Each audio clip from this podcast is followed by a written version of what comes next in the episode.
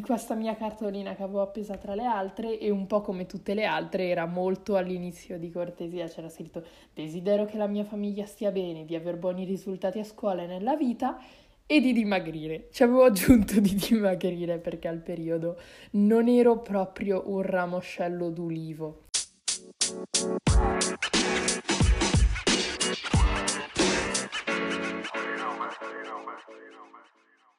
Buongiorno, buongiorno, buongiorno a te che sei entrato in questo fantastico episodio del... Ok, ciao a tutti e benvenuti in un nuovo episodio del vostro podcast preferito e del podcast più modesto che esista. In questa puntata ci sono solo io da solo, appunto, e dopo circa due puntate, credo, con ospiti, finalmente continuiamo la puntata 6. Infatti, avviso, a, a, avviso, è molto importante, cioè, a dire il vero, è consigliato ascoltare l'episodio 6 prima di questo. Però, se siete dei temerari e siete in cerca di avventure misteriose e ignote, potete benissimo ascoltare prima questo e poi l'episodio 6, o ascoltare solo l'episodio 6 e non questo, o ascoltare solo questo e non l'episodio 6. Insomma, in questo episodio continuiamo finalmente il racconto diario di via. Però, alt, alt, alt, prima leggo un paio di domande che mi avete lasciato sul mio profilo di Instagram. Abbiamo ubria.cat.a, che poi sarebbe Kate, che si scrive ci si può bere talmente tanto da arrivare ad amoreggiare con un palo? Scoprirete la risposta a questo quesito solamente ascoltando l'episodio 8. Probabilmente, io ti rispondo probabilmente. Vabbè, finito questo angolino interattivo, direi di finalmente continuare da dove avevamo smesso nell'episodio 6 e vi annuncio che non sarà più diviso in due puntate, ma in tre. Cioè questa sarà la seconda di una serie di tre puntate, perché se no uscirebbero due puntate da più di mezz'ora. Questa uscirebbe molto lunga perché manca ancora molto e non mi va. Direi di proseguire nel, nella narrazione Infatti, Kyoto, siamo arrivati a Kyoto dopo praticamente Kanazawa, se non mi ricordo male, sì, Kanazawa. Abbiamo pernottato in un hotel della stazione. Aspetta, aspetta, aspetta. Io perché mi devo soffiare il naso. La prima sera eh, l'abbiamo passata a un karaoke. Infatti, in Giappone è molto diffusa la cosa del karaoke. Ci sono karaoke dappertutto perché appunto la gente, soprattutto la sera, va a farlo e ce ne sono tanti che ti portano anche il cibo. Se stati in questo karaoke ci sono dei video e delle foto imbarazzantissime che spero non trapelino mai dal telefono di mio padre perché sennò la mia poca dignità che mi è rimasta sarebbe sottoterra. Ovviamente siamo andati subito a un sacco di templi perché Kyoto viene chiamata la città dei mille templi o dei cento templi, adesso non mi ricordo esattamente se cento mille, perché ci sono tantissimi templi. C'è banalmente il più vicino era una cosa tipo 100 metri dal, dal posto in cui dormivamo, che era pieno centro, era la stazione quindi in pieno centro. A dire il vero, eh, fa un po' ridere questa cosa perché il giorno successivo al nostro arrivo a Kyoto non siamo stati a Kyoto, siamo usciti dalla città e siamo andati in un'altra città che probabilmente conoscerete, ossia Nara. Nara è una città vicina a Kyoto, molto famosa perché lì i cervi sono un animale sacro. Questo porta al fatto che a Nara è pieno di cervi liberi, cioè nel senso che sono tanti e nel senso che te li ritrovi nelle strade. E ho un sacco di foto di io che accarezzo cervi. Vi racconto un attimino una cosa veloce. Ossia, nei templi shintoisti ci sono queste carte, ci sono queste lettere in cui tu puoi scrivere e appendere uh, a una grande bacheca e in teoria poi le varie divinità dovrebbero accogliere i tuoi desideri. E qui ho sotto mano la foto di questa mia cartolina che avevo appesa tra le altre e un po' come tutte le altre era molto all'inizio di cortesia, c'era scritto desidero che la mia famiglia stia bene, di aver buoni risultati a scuola e nella vita e di dimagrire. Ci avevo aggiunto di dimagrire perché al periodo non ero proprio un ramoscello d'ulivo. non è che lo sia anche adesso, però rispetto all'epoca. Non so, non mi ricordo esattamente adesso, perdonate, sono passati quasi due anni, ma non ricordo esattamente se quel pomeriggio o il pomeriggio del giorno seguente, comunque uno, un pomeriggio, abbiamo preso, eh, io e mio padre, abbiamo scoperto che vicino al posto in cui stavamo c'era un acquario e, vo- e chi mi conosce bene sa che io appena vedo la scritta acquario vado fuori di testa e per me non esiste altro oltre a quella cosa lì. Quindi, palese, ho voluto a tutti i costi andarci. Era veramente, veramente bello. L'unica cosa, lo spettacolo dei delfini, che vabbè, non... Cioè, i giapponesi fanno così, prendono una cosa che già è bella di suo e la rendono ancora più strana con qualche gimmick particolare, con qualche cosa particolare, perché in questo caso c'era un percorso al buio e dato che era al buio tu avevi le lanterne. Cioè c'era un percorso dell'acquario con una grande vasca totalmente al buio e avevamo le lanterne per vedere. Bellissimo, non fosse che poi nelle foto si vedono le vasche con tutte le lucine che sono il riflesso delle lanterne. Però questa non è una puntata specifica sull'acquario di Kyoto, quindi andiamo oltre, perché il giorno dopo siamo saliti sul Monte Sacro. Avete presente quelle foto tipo promozionali del Giappone in cui ci sono un bosco e una fila di tori uno davanti all'altro? Ecco, quello, la maggior parte di quelle foto sono dal Monte Sacro di Kyoto. Attenzione, per chi non avesse sco- ascoltato l'episodio 6, cos'è un tori? Un tori è un portale, um, un portale d'accesso ai santuari shintoisti. Insomma, una fila di tori rossi eh, molto molto molto bella e molto lunga. Infatti non siamo arrivati alla Cina, eh, c- alla Cina, buonanotte, non siamo arrivati, non siamo arrivati alla cima perché era molto lunga ed era comunque una montagna.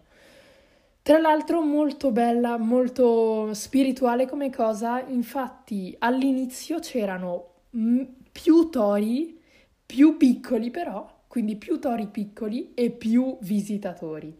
Più andavi in alto, più i tori diventavano pochi e grandi.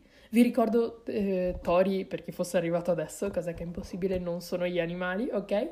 Tori più grandi e pochi e meno visitatori perché stava iniziando ad essere un pochino più difficile essendo comunque una scalata in montagna. E poi c'erano a volte questi momenti di stallo, c'erano delle pause da questa lunga fila di tori con dei santuari, delle cose e poi lì su quella montagna ci dovevano essere in teoria anche le scimmie e i cinghiali.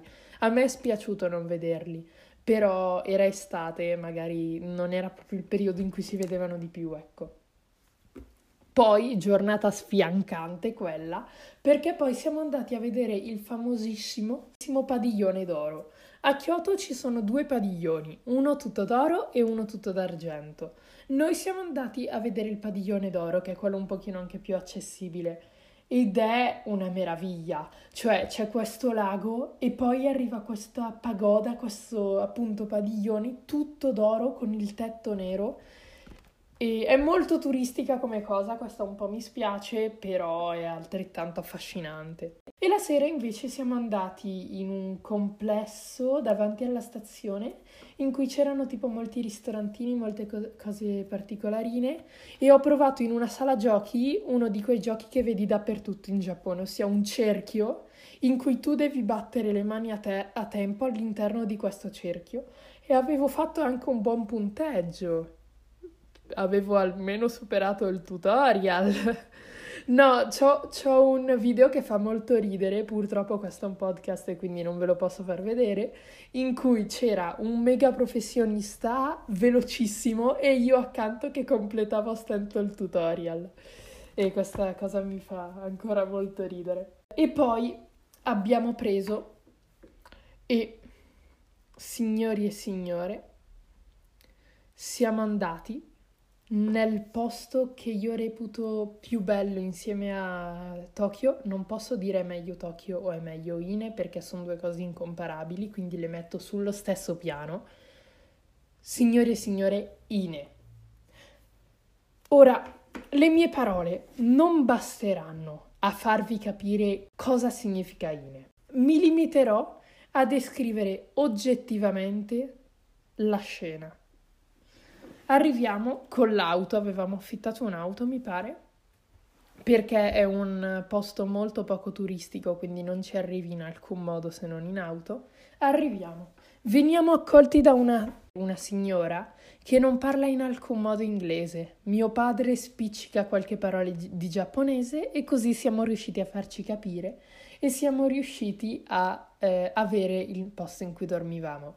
Era la casa della signora che ti dava lì. Siamo in questo posto e poi ci rendiamo conto che non abbiamo niente da fare. Cosa è questo posto? È una baia eh, in cui tutte le case sono case di pescatori, quindi a due piani. C'è, casa, c'è un piano in cui effettivamente ci sono le stanze tutte. Il secondo è dedicato al garage per la barca e all'arrivo al mare. Cioè è proprio sul mare, tutte le case, non c'è una parte interna di Ine. Vedetela come un lungo corridoio sul mare. Ci chiediamo io e la mia famiglia e diciamo, che facciamo? Cioè letteralmente nessuno parla inglese. Non c'è niente a parte il mare e i boschi. Cosa facciamo? Prendiamo una barca. Abbiamo preso una barca e un tizio che parlava in giapponese ci ha spiegato tutte le cose di Ine. Ora voglio uscire dalla mia oggettività e dirvi, non ho mai visto in vita mia un posto così bello. Nel senso, perché non vi posso mettere... Allora, immaginatevi, ok, una baia in mezzo alle montagne del Giappone in cui ci sono tutte queste casette una accanto all'altra uguali e il tutto in un ambiente super confortevole e, mm, e, non c'è niente da fare, cioè il bello è che non c'è niente, semplicemente guardi quanto è bello quel posto. In giro per la strada vedi praticamente proprio la vita vera, non come Tokyo. Cioè la vita vera dei giapponesi che ancora la mattina alle 4 vanno pe- a pescare e poi tornano con il, con il pesce raccolto e lo danno alle bancarelle in giro per la città. Non so come spiegarvelo, però è... siamo stati lì due o tre giorni non abbiamo assolutamente fatto nulla, tant'è che un giorno siamo, abbiamo preso e siamo andati eh, fuori a fare il nostro primo bagno al mare in Giappone e sembrava di essere usciti dal Giappone perché era una zona talmente poco turistica che non sembrava più il Giappone. Mi sembrava di essere tornato a Marina di Bibbona in Toscana con molta gente giapponese semplicemente, con molta gente orientale. A pensare a quel periodo di Ine è proprio bello, perché poi avevamo la nostra onsen, onsen che sono delle terme calde, proprio nella casa e wow, il tutto, tutti questi elementi di Ine mi fanno venire una pace assurda e wow. L'unica cosa è che ovviamente nessuno parlando inglese eravamo molto in difficoltà. Per cui ad esempio a cena andavamo fuori da Ine. Questa è una cosa che rompeva un sacco la magia di Ine. Ma ogni sera dovevamo per forza uscire, dal, uscire dalla città, dal paese, non era una città, perché lì si mangia solo pesce. Appunto, dopo Ine siamo tornati a Kyoto e Detta così sembra un po' strana effettivamente. No, siamo andati ad Arashiyama, che è un quartiere di Tokyo, ma è a tutti gli effetti slegato da... Ho detto Tokyo? Volevo dire Kyoto. Mi sa che ho detto Tokyo, ma volevo dire Kyoto, ok? È un quartiere di Kyoto che è però slegato da Kyoto effettivamente, sembra a tutti gli effetti un'altra città, ma di Arashiyama ne parleremo nel prossimo episodio. Bene, signori, spero che questa puntata eh, dei diari di viaggio dal Giappone vi sia piaciuta e che siate in hype per l'ultima puntata. No. E spero che a voi piaccia per chi semplicemente insieme alle mie descrizioni un po' confuse, però vabbè, eh, c'è lo spirito.